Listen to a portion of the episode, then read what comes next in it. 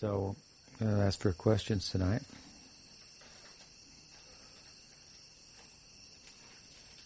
Yes. How, how should we think about deities that get broken? How does how should we think about deities that get broken? Well, um, the idea is that the um, Lord should have the most perfect form that uh, you can come up with, in which through which to accept service, um, having been invited, petitioned to accept service in a particular form, should have the best possible uh, form. Um, and so, having established the deity in that way, if the form should then um, break, um, then uh, the form is not the best form, would be the idea um, in, in the Shastra, and therefore needs to be replaced. So that was the ancient uh, system, that if the deity was broken, then and there, there there was the ceremony for establishing an, another form into which the Lord would um, move and continue to accept service. Um, now, in that case, um, the, the deity would be taken and dumped in the river or, or the ocean or something like that, deeply. Um,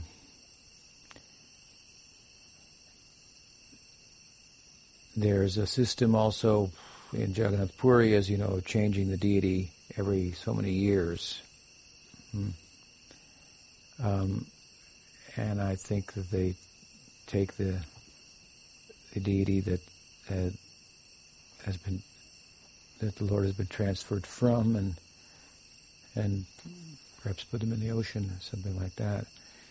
So there is a regular, you know, custom for that, ritual for that, so forth, provision for that. And again, the principle behind it is that the Lord should have the most suitable uh, form in worshipping. Um,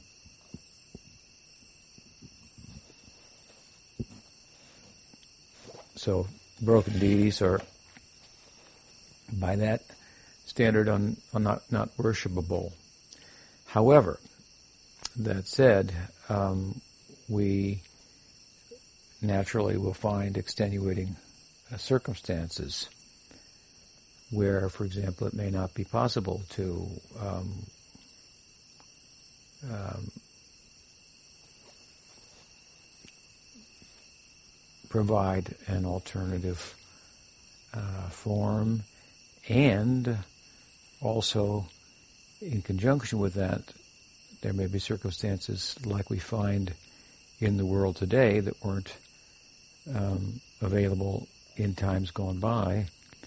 Um, we have uh, today facilities for repairing deities, like marble deities, stone deities, for, for example, would be probably the prime uh, example of a deity that would be prone to, to, to, to break. Hmm. Compared to, for example, a metal deity, and and so um, now they have systems for repairing that are quite quite good, and they can make the, the break even stronger than it was previously, and you won't even notice it. So, given that, um, I. Uh, new uh, kind of development, and given certain circumstances, then there may be instances in which the repairing of the deity um, and the, the form, I should say, that is, um, is is acceptable, allowable. In which case, you would have to.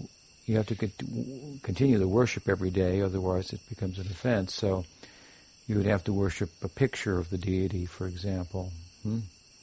um, or even a mental, mentally, the deity would have to be worshipped every day with all the items and so forth until the repair. something like that. Um, um, it would be a little awkward depending on how the repair was going to take place and where and so on and so forth.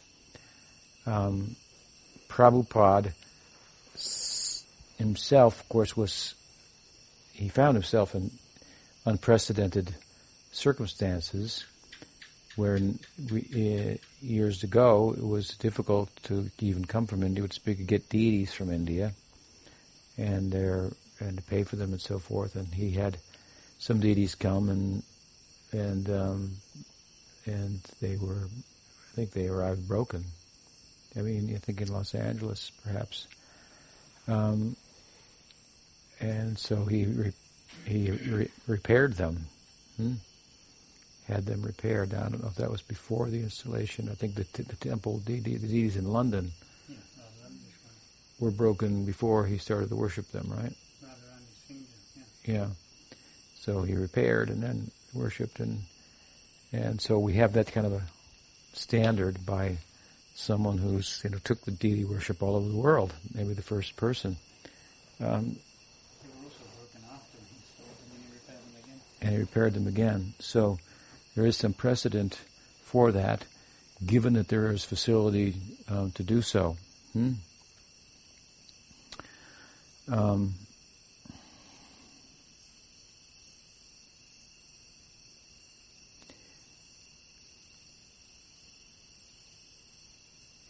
That said, with regard to the ritual for establishing the deity in the first place or moving the deity from one form to a more suitable one, uh, when required, um, we have these type of scriptural rules and ritual and so on and so forth, but the other side of it, of course, is that the beauty is in the eye of the beholder, so to speak, and uh, And uh, in a higher sense, as much as a devotee sees the Lord in anything, it becomes worshipable hmm, immediately. and uh, he projects or she projects her bhava on something, and you have what's called a self-manifest deity. It means somebody of con- spiritual consequence saw something that reminded them of Krishna or an avatar, and if you look carefully, you might kind of see it too, and you know, but he or she saw in a profound way based on their their bhava and their bhava sacralized or made, made made sacred an item that wasn't previously and uh, and so forth. So we're back to the idea that the, you know, the, the Lord is in the heart of the devotee. That's why we have the devotee for the ritual and so on and so forth, and and um, and the transfer, for example, of the of the form from the heart of the of the guru, the acharya, to the to the archivigraha for worship, and so forth. But then every every devotee has a little love for their deity and so forth, and uh, and as they progress, then in their bhakti, the more they'll they will see the Lord in um, in a particular form to be inspired, and we would be. Uh, It would be counterproductive to get in the way, so to speak, of such uh, inspired um, bhakti. Of course, we can find inspiration is is false and shallow, and it's just a whim and and uh, and so forth. Um, but if it endures, then we take it seriously. This I'm speaking more in case of devotees who get enthusiastic to get a deity, they buy a deity, and and then. And then um, after some time they put them in a box, and, and that's why we never agreed to formalize the worship and take some responsibility for that and so forth. But if over time we find the deity's taken care of every day and so on and so forth, naturally we'll come to honor the, the presence that much more and um, and so forth. So what I'm saying is kind of there's these two sides to it. There's the ritual side and there's the heart of the devotee, and And that's ultimately the heart of the devotee ultimately prevails. Without that, the ritual does not um, is not complete, and so on and so forth. Um, but within that, then there's a, some gray. There's levels of where the of the ritual and its value and the hearts of the devotees and and so forth. So, um, what I've um, c- come to um, with regard to the situation here, where the Dauji was damaged from the earthquake and repaired, but the repairs are not um, very good, uh, not lasting apparently, and uh, so forth, is um, I happen to have another form, another set of deities, which is convenient, so it's not an inconvenience or a problem. It's the exact same size and so forth. And so what we will do is we will transfer the the, the Lord from the existing Murtis into the new Murtis, and um, they'll preside here as Dauji Gopal, and then I'll take the the, uh, the broken, and I will do it as a pair, so we'll take the set of deities, and I'll take them back to America, and they'll, and I'll, then I'll have them repaired. Then I'll install them again somewhere, maybe at Audarya, uh, something like that. So, Uh, I think that that's kind of like where you were going with it to start with, because imagine if you went to the beach tomorrow, wouldn't be a bad idea, and uh, we were swimming and walking along the shore, and suddenly we found a deity washed up on the shore. We would think, oh my God, Krishna's come here, you know, and uh, he might not be in the best of shape, but we would, being devotees and so forth, we would we would, we would polish him up and, you know, whatever, and uh, fix him up and put him on the altar. Um, so it's a little bit of that uh, that that other side where it's in the hearts of the devotees. I heard a story, and not long ago actually, of of some devotees who were traveling, and they came into one village, and they were visiting with some person and so forth, and doing some preaching, and then they they they found a deity in his back uh, yard, kind of thrown away, of, uh, of Brindadevi, Brindagopi, and um, and they said, "What's with the deity back?" I said, "Oh, that's broken. You know, it can't be worshipped." And they said, "Well, well, can we take it? Yeah, you can take it, but you can't, can't. It can't be worshipped." And they took it, and they were just all enthusiastic. I'm sure they're going to go and get it repaired, and they were just like, "Wow, we found this deity," you know, and so on. So that side, that's what I'm saying, is uh, is. Um, not to be um, minimized, or not, we shouldn't let ritual override that um, that side. And again, I think my example uh, for all of you here is, is, is apt. I mean, if we were to find a deity washed up on the shore, maybe somebody had retired the deity and said it's unworshipable because it's got a broken toe or something, and we would like, you know, you know, fix the toe or or, or, or, or something, and be very excited that Krishna had washed up on the shore. There we were as devotees finding him. So the idea of taking the broken Dauji Gopal and throwing him in the ocean was not something I could, you know, really deal with very well. Um, um, and uh, again, if some devotees in San Jose found him and they washed up on that shore, they'd be so excited. So, so. Um, That's why when I was looking into this issue and uh, talking with, uh, actually, I've been talking with Gorkeshva Das about it. He's very knowledgeable in the area of ritual and so forth.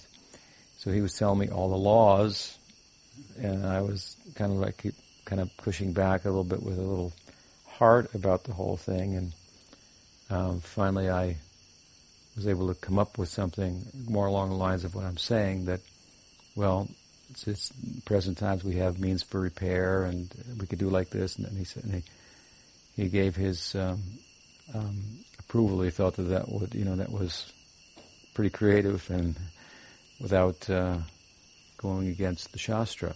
Hmm? So he put up various obstacles. Well, if you do that, you have to do this, and you have to do that, and how's that going to work? And, and so I was able to answer all the questions and and, uh, and so forth. So. So I think that uh, is kind of the feeling behind your your your, your inquiry, and that's how to think about it. Yes? You have a question? Uh, it's not related. Well, what is it? Um, you often say if you pray, you'll know what to do. Mm-hmm. Just wondering if you would um, elaborate a little bit on that. Or maybe well, maybe, uh, yeah, I often say if you pray, you'll know what to do. Maybe uh, it should be if you pray, you'll know what not to do. And that's part of what to do. Um, a certain, in a certain stage, we were trying to pass through anartha, nivritti, and so forth. There are things that we hang on to, and so when we pray to go forward, the things that we're hanging on to and attachments, they tend to come up and, and speak to us as if to say, are you a hypocrite? Or where are you praying? You know, and then here we are, and then you see, this is I have to. This is my problems. I have to get rid of this. Am I, you know, do I really want that? Hmm? And a lot of times we don't. We don't want to get rid of our attachments. Uh, I was telling another devotee who had written to me, uh, responding to him today, and my response was that the jiva can be, the Buddha jiva can be very um, uh, masochistic. Hmm? Um, very prone to inflict pain upon himself, even with knowledge and knowing that my material desires, I have certain desire or attachment, it's, it's not, it's getting in my way, it's a problem. Um, even if it's maybe a problem materially, there are material desires that we have that we can't even fill, fulfill materially. We may not have the karma to fulfill certain desires. So, and then the, those that you do fulfill, of course, oftentimes don't prove to be as um, what what one thought they would be. They often prove to be the opposite. Then again, of course, we have certain material desires that there there are there is room for for for their being fulfilled within certain parameters, such that they don't have to be a detriment or uh, an impediment to our to our gradual progress. But I mean, that's what I refer to more or less. That uh, by that uh, that that statement, if you pray to go forward, then usually what's holding you back will you know will, will come to your mind. Um, if it doesn't, then you know, then you're you're doing good. Hmm? Then you can really pray for something positive. Of course, we should we should always pray for something positive, and even if we. Our main objective is to get rid of the negative. We should pray for the positive, um, that some desire for attainment. Hmm? And in the context of that, the, re- the removal of something that will be favorable for that and the strength to do so. Hmm? So you always want your prayers to be positive so that you're creating a samskara for, uh, for aspiration, for artha, pravritti. Artha means, which is valuable, is to, to what pravritti means to attain. So we, we want it to be focused on artha pravritti, and in the context of that, anartha nivritti, removing the un, false values and uh, the obstacles, things that are unnecessary and uh, getting in my way, and so on and so forth. So, um,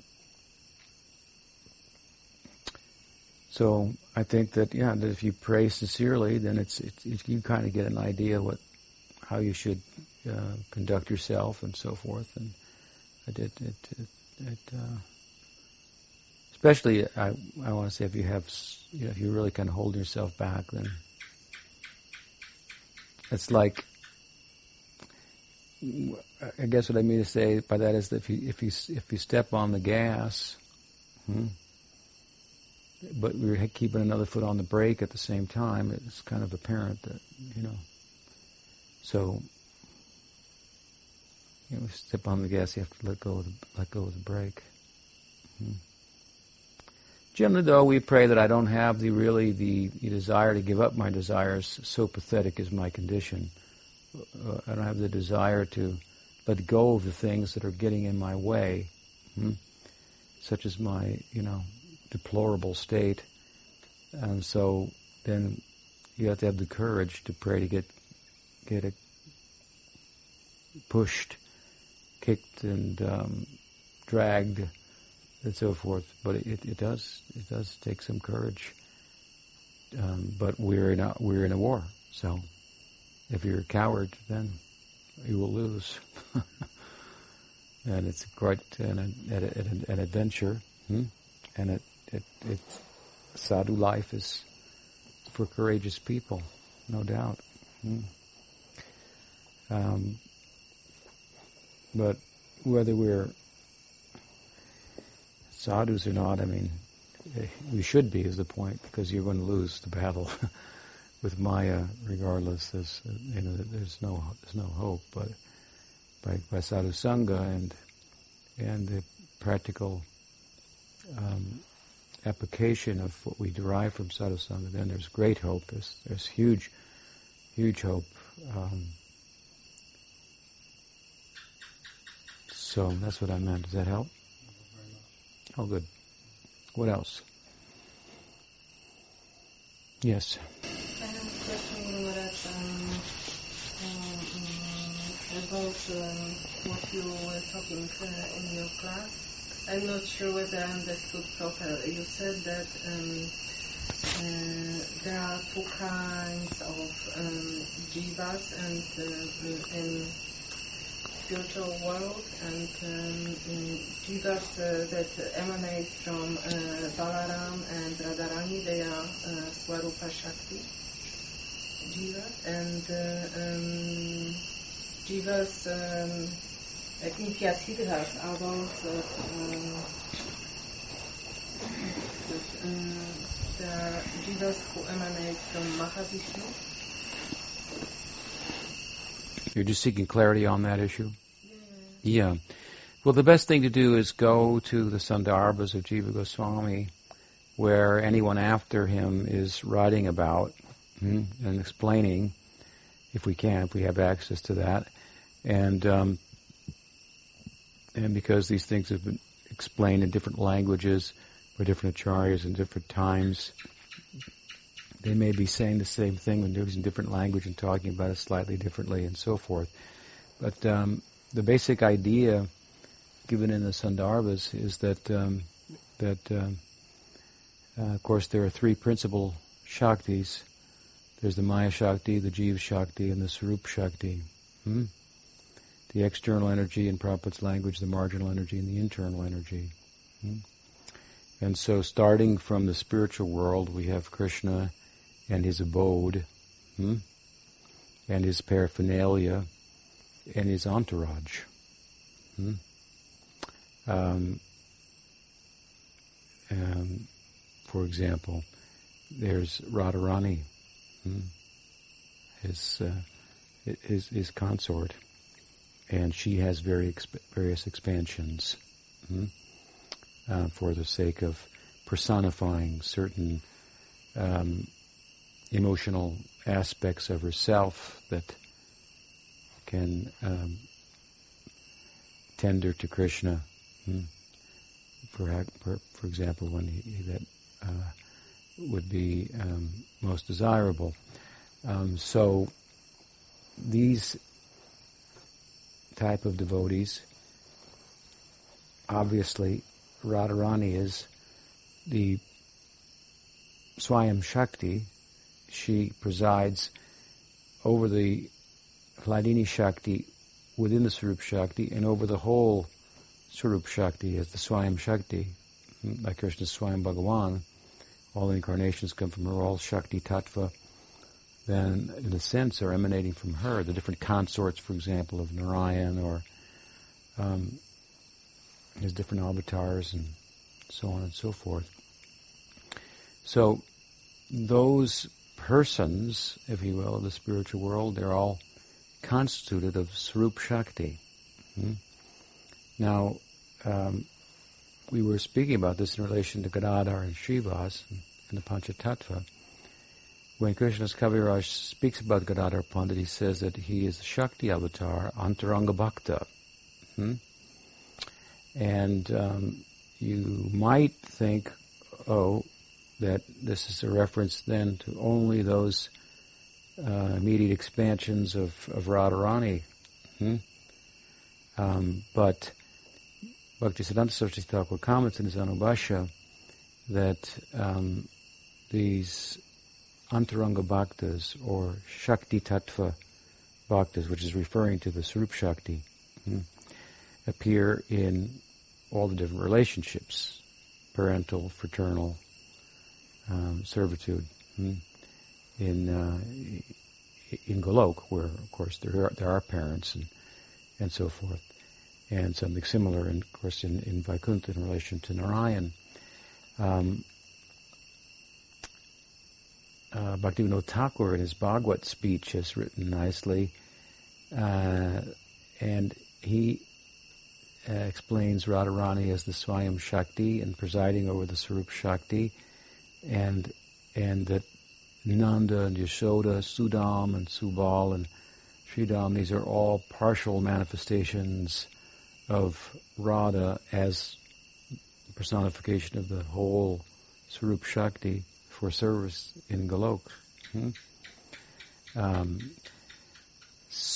but uh, ultimately, uh, we find in, in, in the Bhagavad Sandarbha hmm, of Jiva Goswami that that the Lord and His retinue, entourage, hmm, these are all manifestations of the Sarupa Shakti, like the Dham is, like his paraphernalia is, and so on and so forth. And there are lots of examples, of course, besides just the um, immediate expansions of the Kayavyuha expansions of Radha.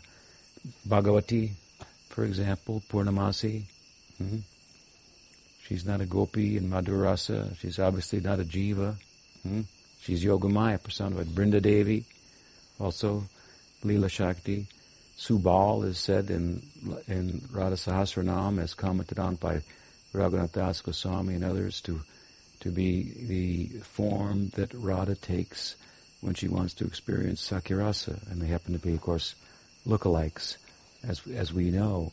So these are all different examples. Another example we find um, in the Gotamiya Tantra, speaking about uh, four Sridham, Sudham, Dham, Kinkini, four close friends of Krishna that are manifestations of his antakarna, spiritual antakarna, means his his his buddhi, his his chitta, mana, uh, buddha, chitta, what's the other one? And ahankar. Hmm. Spiritually speaking, these are, so these are obviously not uh, Tatastha Jivas. Hmm? So the point is, there are a number of examples of personalities in Krishna Leela that are not manifest from the Paramatma, hmm? which is where the two types of Tatastha Shakti are said to come from. Hmm? The two types are those that are eternally liberated and those that are eternally conditioned, or those that have been liberated from a time without beginning and those that have been conditioned from a time without beginning. Hmm? So these souls in Golok, for example, that I'm talking about, they're all constituted of Sarupa Shakti. And I've given many examples, hmm? and how different acharyas have spoken about it. And then what, when we go to the, the, the to the to the Tatastha Shakti and Srivastakur from Gadadhar, who's an Antaranga Bhakta, who's constituted the Sarupa Shakti, being Radha herself. Hmm? We go to Srivastakur and the and the uh, Tatastha Jivas. Then they are said to come from the Paramatma. Now Paramatma, Uh, we can think about it in different ways, of course. Paramatma is the overseer of the world, but he has a representation in in, in Vaikuntha also. Hmm? So if you worship the Paramatma, hmm, then you will end up in in, uh, in in in in Vaikuntha, worshiping the forehand form of Narayan. That the Paramatma of the of the oversoul of the world is a manifestation of for the world, for which there have to be jivas and so on and so forth. So, from the Paramatma anyway, there are liberated Tatastha jivas who are imbued with the Sarupa Shakti, which is, the essence of which is bhakti, hmm? and they're functioning in the Leela. Hmm? Uh, the example of such devotees that Jiva Goswami gives his, um, are... Uh, those of Vaikuntha, he, he mentions Garuda as an example of a nitya siddha tatastha jiva. Hmm? Then you have the nitya bada tatastha jivas coming from the Paramatma, who are in this world from time without beginning, on beginningless karma, and they can become muktas. The bada jiva can become a mukta jiva hmm? by sadhana, by kripa, and then they will attain a status like that of the nityasiddha tatastha jivas, dependent upon their parampara, association, method, and so on and so forth, that, uh, of their approach, their sadhana, will determine their uh, their sadhya. Does that help? Um, I guess my um, question is like, how it comes that uh, jivas, nityas, siddhas who emanate from Mahavishnu, Paramatma, how they end up in Goloka? Because in the uh, case of Radha uh, Jiva, we do it by association. And if they uh, have association with Paramatma, how this happens? Well, I didn't say that they necessarily appear in Goloka. I said that the example is given of someone in Vaikuntha. Hmm? And I said that on purpose because I have my doubts that uh, that they're, that they're manifest in Golok, um, and there's a special method for getting to Golok. Hmm? So um, now that said, um, Bhaktivinoda Thakur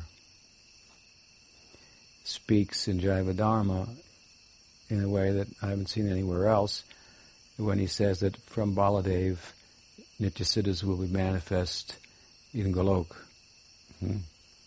From Mahasankarshan, they will be manifest in Vaikuntha. Hmm? I think he even says in one place, maybe,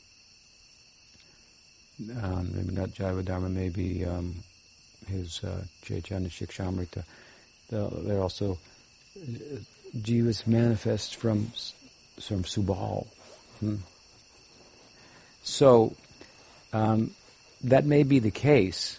No one has written like that. Bhaktivinoda Thakur has. It may be the case.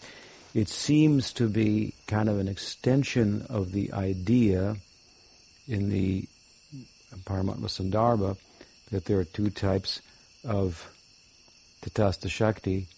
Hmm? That and eternally liberated and eternally conditioned, if you will. Hmm? Um, the example again, Garuda of the Nitya Siddha in Vaikuntha, he seems to extend that idea and say that Baladev manifests tatastha uh, jivas. He doesn't use the word tatastha, but he says jivas, or Nitya Siddhas in Golok. Hmm? So, if Baladev manifests them, then they, maybe there's some there.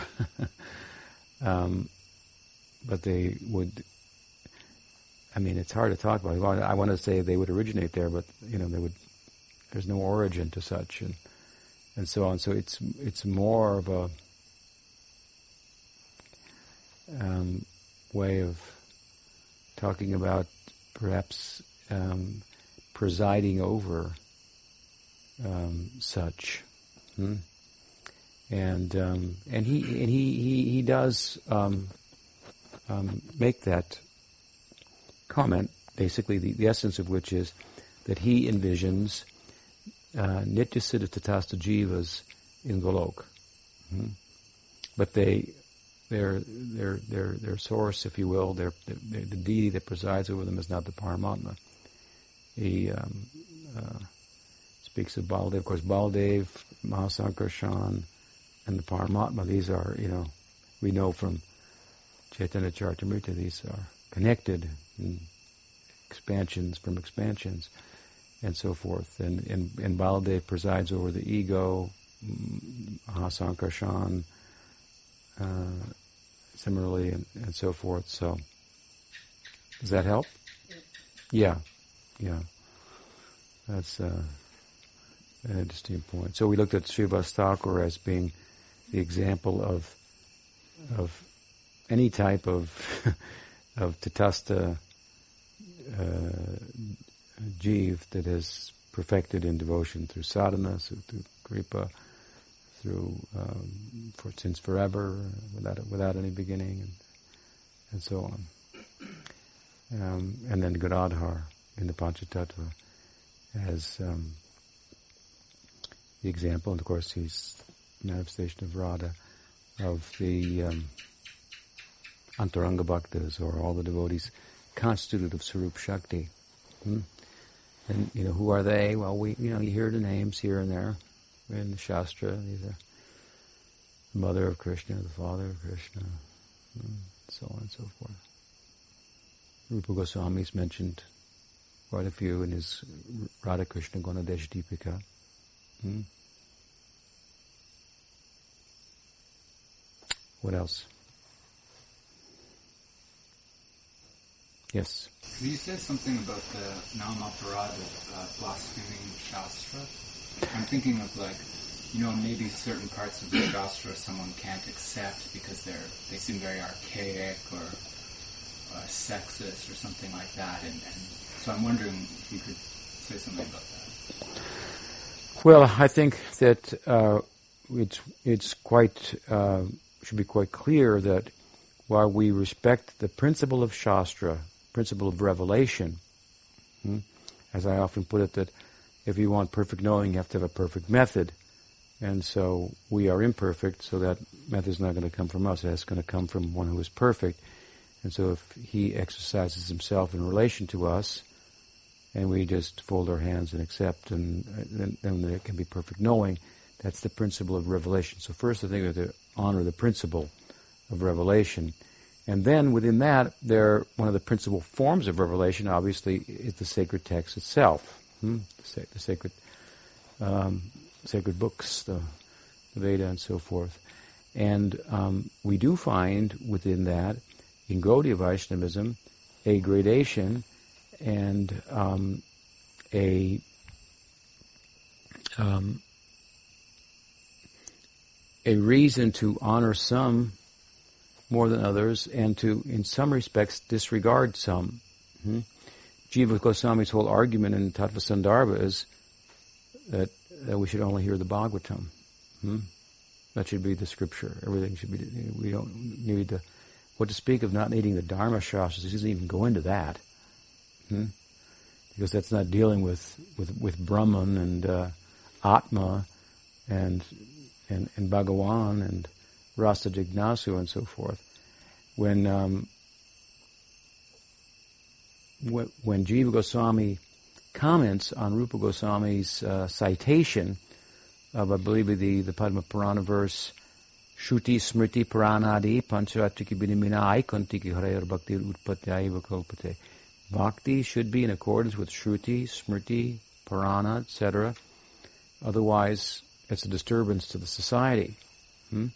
When Jiva Goswami comments, he says, this means, according to the scripture, hmm, the path that you're on, if you're on the bhakti marg, hmm, it means the Shruti, the Smriti, the, you know, the, the, the Purana of the bhakti marg hmm, should not be, um, the, the, your bhakti should be in accordance with that. So for us, the Bhagavatam is the Shruti. Shruti Sara may come, it says, it's the essence of the Shruti. It's um, it's it's the essence of Vedanta Sutra. Hmm? Garuda Prana says uh, that is the natural commentary on the sutras. It's uh, the the essence of the Mahabharata, the Samaveda of the Veda. Uh, so we take all these statements um, and we um, uh, make the, the Bhagavad, the, the sacred book from which we Uh, determine our course, and so forth. And in doing so, and in making that very argument, which is a long argument in the um, Pramana Kanda of the Tattva Sandarbha, he more or less tells us, well, we're not very concerned with the with the Shruti and uh, with the other Puranas and so on and so forth. So we we, we regard them in that we know they have their place. Hmm? And they are relevant to some, hmm? but they aren't very relevant to us. They are only as relevant as they uh, concur with the Siddhanta, the conclusions of the Bhagavatam, which is the hub around which, you know, our orbit of uh, revelation moves. Um, and so if we find something in another Purana that contradicts the Bhagavatam, we, disre- we disregard it. That's not making an offense to the holy name. Hmm? Um, so we, we know it has its place, its time. We may even not know what its time or place was, how it was efficacious, who it's speaking to, and so on and so forth, what level of eligibility. Um, um, and so we know, for example, well, Dharma Shastras have a certain level of eligibility. This will be good for certain people at a certain time, in particular in a Varnashram society. If you're not in a Varnashram society, well, it's not going to have much um, power and, and, and relevance. It's speaking to a Varnashram society, for example, Dharma Shastras. Um, looks like Manasamhita or something like that, for example. So that's not our smriti. As Bhagavatas, as devotees, we go again um, to the Bhagavatam, and so we can we can dismiss it in terms of it's not applying to us, but we respect that it has uh, some value for some people um, at some time in a Varnashram society. It was basically giving the codes of, of conduct and uh, and decorum, behavior, and, and so on and so forth. Um, then you have, in a broader sense, you have, well, there's that's karma, you know, the Dharma Shastra, the karma marg, the, the pravritti marg for material attainment.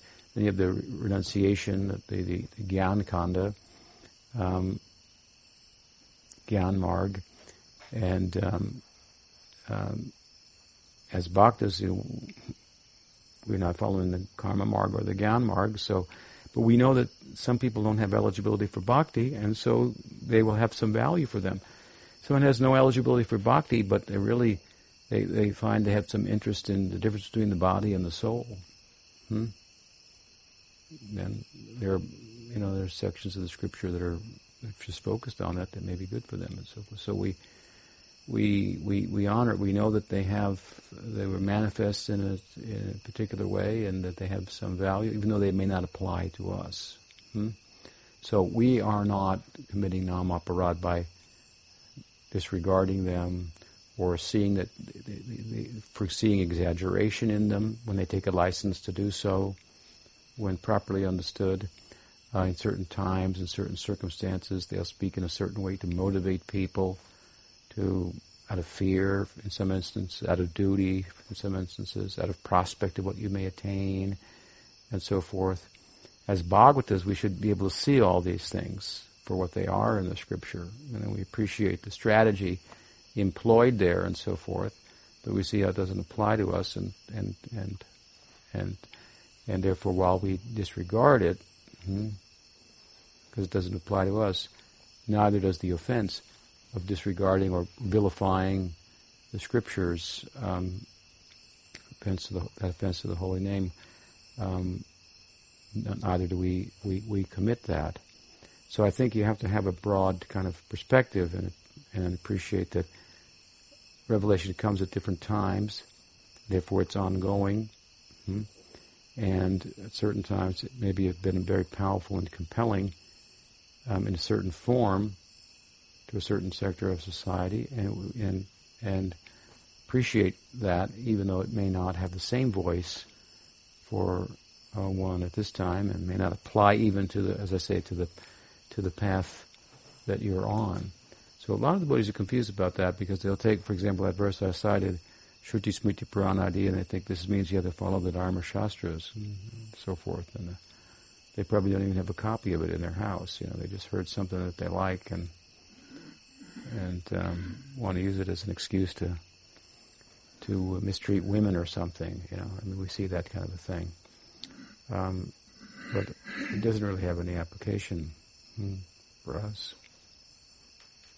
As much as you have faith in bhakti, then that has no no bearing, such such text. It's a very strong uh, teaching, central to the uh, bhakti marg, to to to, uh, you know, for the sake of awakening faith in, in bhakti, un, un, uncumbered by jnana or karma. You can see how many how many devotees their their bhakti is encumbered by karma.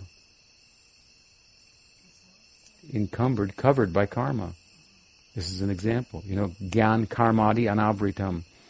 Rupa Goswami says that Shuddha Bhakti, Uttam Bhakti should be uncovered, not covered by jnana and karma. So the idea there is that one will think, if you don't do this according to the Dharma Shastras or the Karma Marg, hmm, then you're, you will be negatively affected, hmm, even though you're on the course of bhakti. So they don't, a lot of the devotees, I say they can't, they don't, aren't able to differentiate between texts that are spoken for the for the karma marg and texts for the bhakti marg, and then they mix them up and they think, unless we follow this this um, mandate of the Dharma Shastras, our, our bhakti will be finished. This is a very prime example of the very thing that Rupa Goswami is speaking um, about and against um, when he defines marginally the marginal characteristics of Shuddha Bhakti. Hmm? The, the, the, the principal characteristics are Krishnanushilanam, anukulena Krishnanushilanam, favorable and ongoing culture of, um, of, of, of consciousness of Krishna, service. It's a serving, Krishnanushilanam, um, with body and mind and emotions and so forth, and heart, and uh, physically and emotively. And then marginally, what it's not, this Uttam Bhakti, which is our course, our path, it's not Gyan Karmadi and Abhritama. What is it? Uh, uh, no. Uh, first line. Uh, Anyabhilashita Sunyam. Gyan Karmadi and Abhritam. So, Anyabhilashita Sunyam, and, you know, Anyabhilash, that should be Sunyam, and Gyan Karma, the desire for that, should not get in the way. Hmm? You just you should have shouldn't have be, be blowing in the wind by whimsical desires. Hmm? Neither you should have desires in a systematic with a systematic approach to fulfill them, hmm? in the karma marg, nor the desire for renunciation, and go about it systematically. Hmm? Um, But rather you should do bhakti, and you shouldn't think that by doing bhakti, if I'm not, if I don't fulfill some karmic obligation, hmm, according to the karma marg, then I'll be unsuccessful. No, don't think like that. And on the other side of it, don't think that, well, if you're not pure, you can't do bhakti. This is the other side. We see both of these things very much manifest in the, in the international community of, of Gaudiyas. I talked about the karma side, the jnana side as well.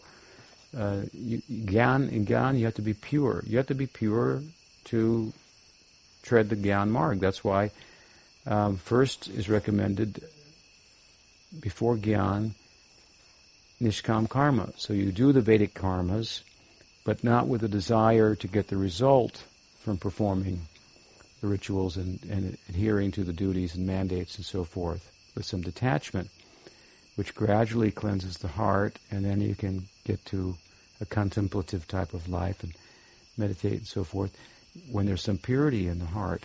Hmm? So bhakti doesn't wait for purity. Hmm? And sometimes they're kicking people out because they're not pure. Thinking, if you were pure, then you could be here. But of course, every ashram has to have their regulations, but it's not about purity. Hmm? Heart, we, anybody can take the bhakti, and bhakti can go in anyone's heart, is the point. There's nothing to take to it, but she goes there. Hmm?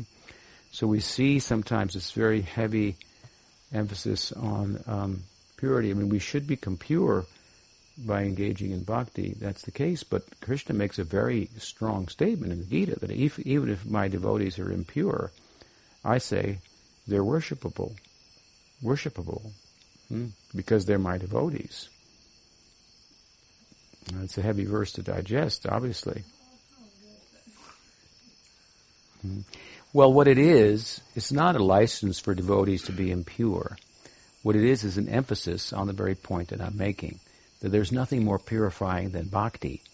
So there's not much point of getting on somebody's case for being impure if they're doing something, doing the most powerful thing to become pure, even if that purity hasn't come about yet. Hmm?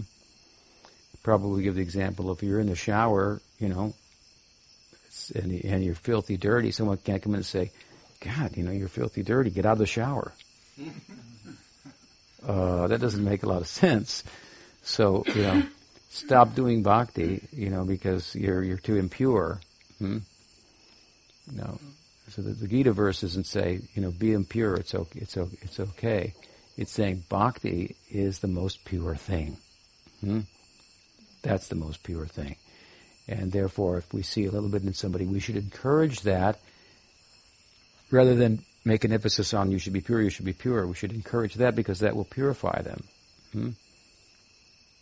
Now, when we find devotees that do something that's unbecoming for their their tenure and and uh, and position in, in in in a sect and so on and so forth, and this is these are unfortunate circumstances, and that happens and so forth. But it doesn't change the point that I'm making. And this isn't this isn't speaking about this issue in such a way as to say, well, that's just fine. Just do whatever you want. You know, you're doing bhakti and. Uh, And uh, no, we should expect to see some purity, but um, but bhakti is the most purifying thing that you can engage in. Is is, is the point? Hmm. So again, we look for the positive. Hmm. We pray for the positive. We look for the positive. We try to see they have some attraction for Krishna. Okay, then on some level we can appreciate that. that that's good. Now, they may have a long way to go, and they may not be good association for us, and we may have to step back from their their company um, because they're not going about it in a, in a way that's that's um, progressive and so forth in comparison to the kind of sangha that that I um, require for my progress and so forth. But nonetheless, they're doing bhakti, so we have some appreciation. So these are strong; these kind of strong statements are there just to emphasize that point that of bhakti over jnana with regard to purity. And you can see it's a hard point to get. Hmm? That's why bhakti is difficult to understand. People think what that spirituality will be measured by acquisition or by purity or renunciation, hmm? by having things or not having things, each of which stands out. In other words, if you have things, you're doing your religion right. Hmm? You must be doing your religion right because, you know, wow, he's got money and friends and everything's working. Hmm? And people, in a crude sense, of course, often uh, in every religious tradition, not just the Christian tradition, which comes to my mind, but in every tradition you have these people praying to God for things. And so if they get the things, they think, here's the evidence. Somebody over there doesn't have anything. Sometimes there's a Christian uh, sector in America that thinks we're right because we're rich. And look at these other poor countries. If only they believed in Jesus. So we should go there and tell them about Jesus. And we'll put a chicken in every pot and convert every Hindu. Hmm? And then they'll have the, the natural wealth that the Father wants the children to have, and we'll live happily ever after. Um, God keep pouring those blessings on us in the form of things. So this is an example of the karma marg. Hmm? So people think if you have something, you're doing it right, you're spiritual. And then the other side is, if you have nothing, you don't want anything, you don't do anything, uh, then they think, wow, he doesn't do anything. He just sits there. You know, you find somebody just sitting under a tree. There was a guy in somewhere in the Orient, Nepal a few years ago or something, maybe more recently too, there's something just sitting under a tree they found this. So next thing you know, there's a whole, um, you know, roped off area, and there he is, and people are coming and buying tickets, you know, to see him sit there. Hmm? And it's an accomplishment, and something's going on, but uh, people think he's not doing anything. He doesn't have to do anything. Huh. He must get it, have got it right, because I don't want to do anything. Hmm? But I want things, so I got to do something. But, you know, then things aren't making me happy. I wish I could just do nothing and be happy. He seems to have figured it out. That's mystical. Hmm? And so there it is. It, it, it looks like that's like must be spiritual life. Hmm? And so um, he doesn't get hungry. Well, it's looking pretty good, you know. Um, so, you know, in bhakti, it's like hard to hard to pick up on because bhaktas may have things. Hmm?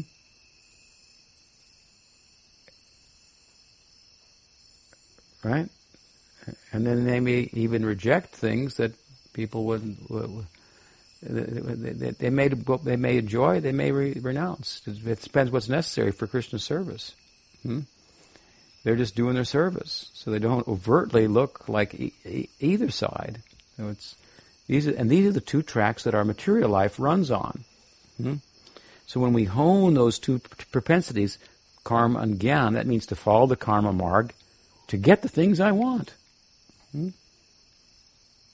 Through the right rituals and sacrifices and so on and so forth, penances, whatever, and then to get to get to go the Gyan Marg, and I follow a systematic way to do that. Hmm? Where's bhakti in all this? Just doing doing service, and and uh, sometimes the bhaktas will enjoy and have things, and and uh, for Krishna's service, be busy, working. They're not just sitting under the the banyan tree. There's one down here. Mm-hmm. Uh, they're not just sitting there. Mm-hmm. The monastery is a beehive of activity and work. And you think, hey man, why are we working? uh, so it's hard to.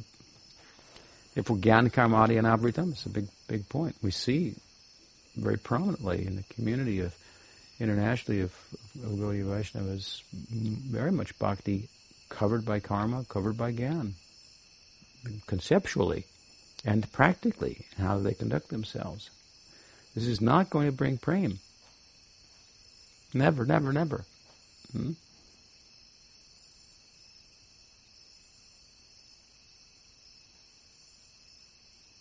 Some of them seem to be doing bhakti for varnashram. They really got it, got it, got it backwards. Hmm. So, you know, that's why we say, well, we, we cited it earlier, Shruti Smriti Puranadi. Bhakti that's not according to the Shruti Smriti, this means according to the Bhagavatam, hmm? Which is Uttam Bhakti. Huh? It's a disturbance to the society. That's what Jiva Rupa Goswami says. That's how he cites it. Hmm?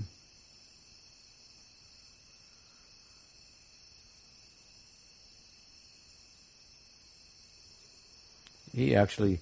Rupa Goswami employs it in relation to a devotional Buddhist sect that don't follow the, looks like bhakti, but they aren't following the bhakti shastras. Hmm. Jiva Goswami elaborates upon it hmm.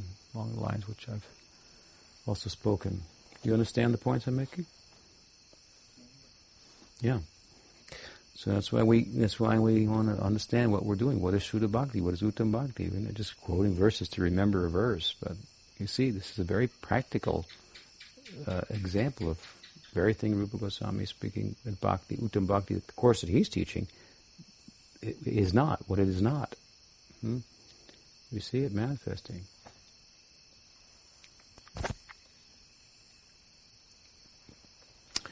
Yes? Sometimes um, I can see devotees, they have such a serving ego, like, mm-hmm. they're amazing, so inspiring.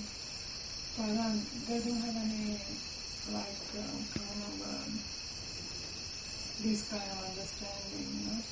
Mm-hmm. And, uh, and sometimes not only that, it's not only that, but also there's so much in the modern, like, uh, like, for example, their room is so messy. Mm-hmm. You think, my God, what the hell am I doing? But on the other side, on the other side, like, one month, three, like for the last thirty years she's been serving uh, in the temple, like, uh, and she's working, like, really, she gives herself, and it's so inspiring. Mm-hmm. And this attachment for Jagannath that she has. So how to understand this? Well, it's hard to, you know, weigh in on any particular instance or individual without first-hand information and so forth. But, but, but um, uh, there's a there's a I think a, some some test by which we could ascertain what's really going on there. And that would be in the context of good association and so forth. Hearing and how they respond to it. Can they catch it? Do they have the sakriti? And have they developed the kind of bhakti sanskar that when they hear it, they can understand it? Uh-huh. They may not know, but when they hear, yes, yes, that makes sense. So this is what we want, that kind of bhakti sanskar that enables you to land on your feet and hear the hear the thing and, huh, yes. This, so people may go on in some way based on what information they do have and what they have been taught that bhakti is. Hmm? Um, and who knows what's really the driving force? Depends on what they've been taught. People can be busy for a lot of things and have a lot of devotion for a lot of reasons. There there was a devotee of, uh, so, well, there was an associate of Raghunath, Raghunath Bhatta Goswami who only chanted Ram Nam. Hmm? And when they, when, when Raghunath Bhatta went to Puri from Banaras to meet with Mahaprabhu, this Ram Bhakta came along, and and Raghunath Bhatta knew something about Nam, and he saw this person so much just constantly chanting Ram Nam, so he, he served him throughout the whole journey. Hmm? And when they arrived at Puri, Mahaprabhu called for Raghunath Bhatta Goswami. Um, I don't even know Mahaprabhu knew his family, Tapa Mishra, and, and they provided for him a place in Benares and so forth. So he called for Raghunath Bhatta, and Raghunath Bhatta came, and, and, and Raghunath Bhatta came for darshan and so forth. And then, he, but then he asked Mahaprabhu, "Why you've called for me when so and so was with me, and he was chanting Ram Nam constantly, and he's well known for his." for his chanting and, and, and, and so forth." And Mahaprabhu said something like, what? He's, he's, he wants mukti. He wants mukti. We're not interested in that. He's chanting for mukti. Hmm? L- whatever little you're doing is for, for, for really for bhakti. Hmm? All of this chanting for mukti, I have no interest in. Yeah. Go, go, go to the go to Brahman, give mukti, whatever. Mahaprabhu didn't even want to talk to him; wasn't even interested. So this was a guy that was like so dedicated. So people can be dedicated for different reasons. Hmm? We like to think the best and so forth, but relative to the amount of information and knowledge and teaching and association they've got, you know, they're going to be that's the fuel they're going to be running on, the conceptual orientation that they're going to be running on, hmm? and. Um, So if they have the opportunity to get better association of Shuddha Bhaktas and so forth, and they respond well to that, then it would be indicative that, that there's something, you know, essential that they did they did get out of all that, some of which may have been even wrong teachings and so on and so forth. Um, who knows, you know? I mean, I, I this this Gyan idea is very powerful in a lot of, you know, it's another form of it. Liberation. Hmm? I came, spoke at one place, and there were some devotees there, and they had a sign on the bathroom hmm? that material world is like a toilet. You know, do your business and get out as fast as you can, or something like that. So I realized well, that's how they're approaching the bhakti. Got to get out of the material world. Got to get out of the material world. Hmm? It's a bad place. Got to get out. You know, there's a side for that where we do. Pre- But you have to, I've said before, you have to come to the point where you don't want to get out. Hmm? That was Mahaprabhu taught. Nadanam, nadanam, nasundaram, kabitam, ba, jagadish, kame, mama, janmani, janmanish, pure, babatat, bhakti, roi, tiki, twai. They take birth over and over again. That's like, what? Let me, he's praying, as long as I can have bhakti, let me take um, birth over and over again in the world. I have no, no, no desire to get out, as long as I have bhakti. How different is that of an orientation? Hmm? And that's Shuddha Bhakti, Ruchi. Hmm? So how are you going to get there when you're you know, now you, the teacher may have taught like that at some point that, you know, gets people going, and so, but then you have to, so somebody could be just going on that, you know, going on that. Uh, gotta get out, it's bad, you know. And, uh, and, and they actually, even in the course of so much service, they could be having a, developing a, a more harder heart because they're oriented towards renunciation and sleep less, eat less, and, and don't talk to people, be, don't be social, and love is sentimental, and, and, and serve Jagannath. You know, I don't know. I've seen people like that. And, uh, so, it's very, uh, subtle. What's bhakti? Well, we really need good association to understand all these things.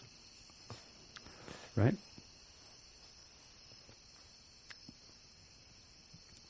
Yes. Like, um, where, where does like controlling the mind? I mean, what we do to control the mind.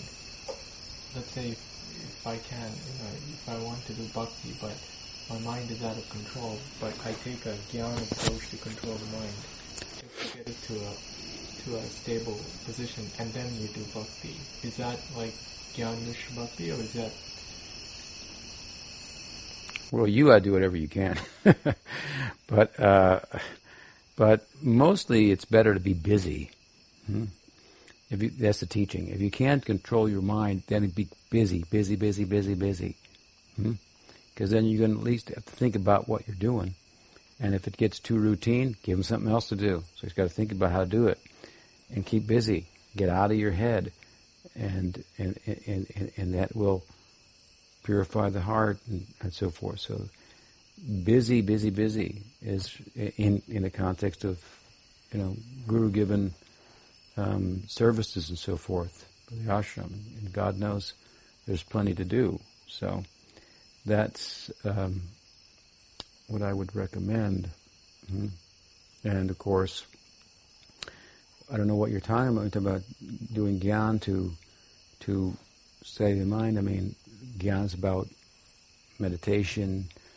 Um, you know, if you if you you should chant Harinam and just try to not not give the mind a chance to think at all. Just listen to the sound. Listen to the sound. Listen to the name, listen to the name. Look at every bead while you chant. Hare Krishna. Now I'm going to the next one. This is what I'm doing now. Go to the next one.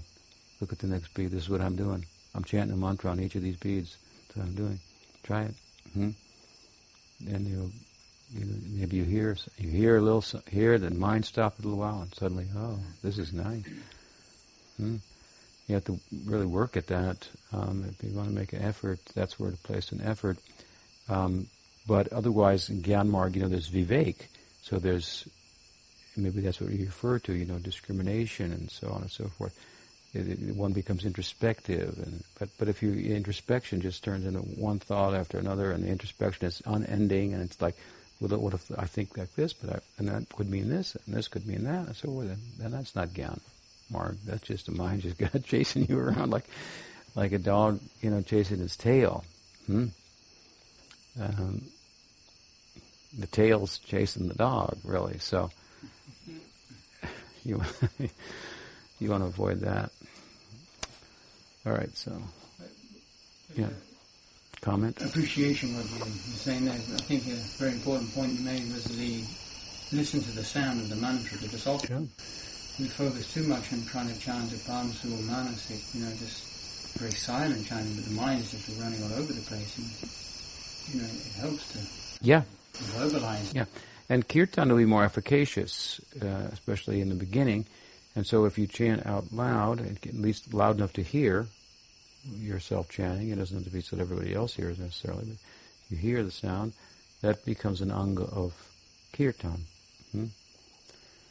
And so, yeah, that, that's that's true. You hear the sound, Hare Krishna, Hare Krishna, Krishna, and just listen, just listen. Prabhupada was asked, what should I think, what should I think about when I chant? He said, why don't you give the mind a rest? Just chant. Stop thinking for a while. Hmm? So if you want to be introspective, you should think, I should stop thinking. Then that's it. You have nothing more to think about. You thought that out. You have nothing more to think about now. So that just just hear the hear the name, hear the name, just something like that. Harinam Prabhu ki jai, Sri Bhakti Marg ki jai, Gaur Bhaktivinoda ki jai, Gaur Premanand.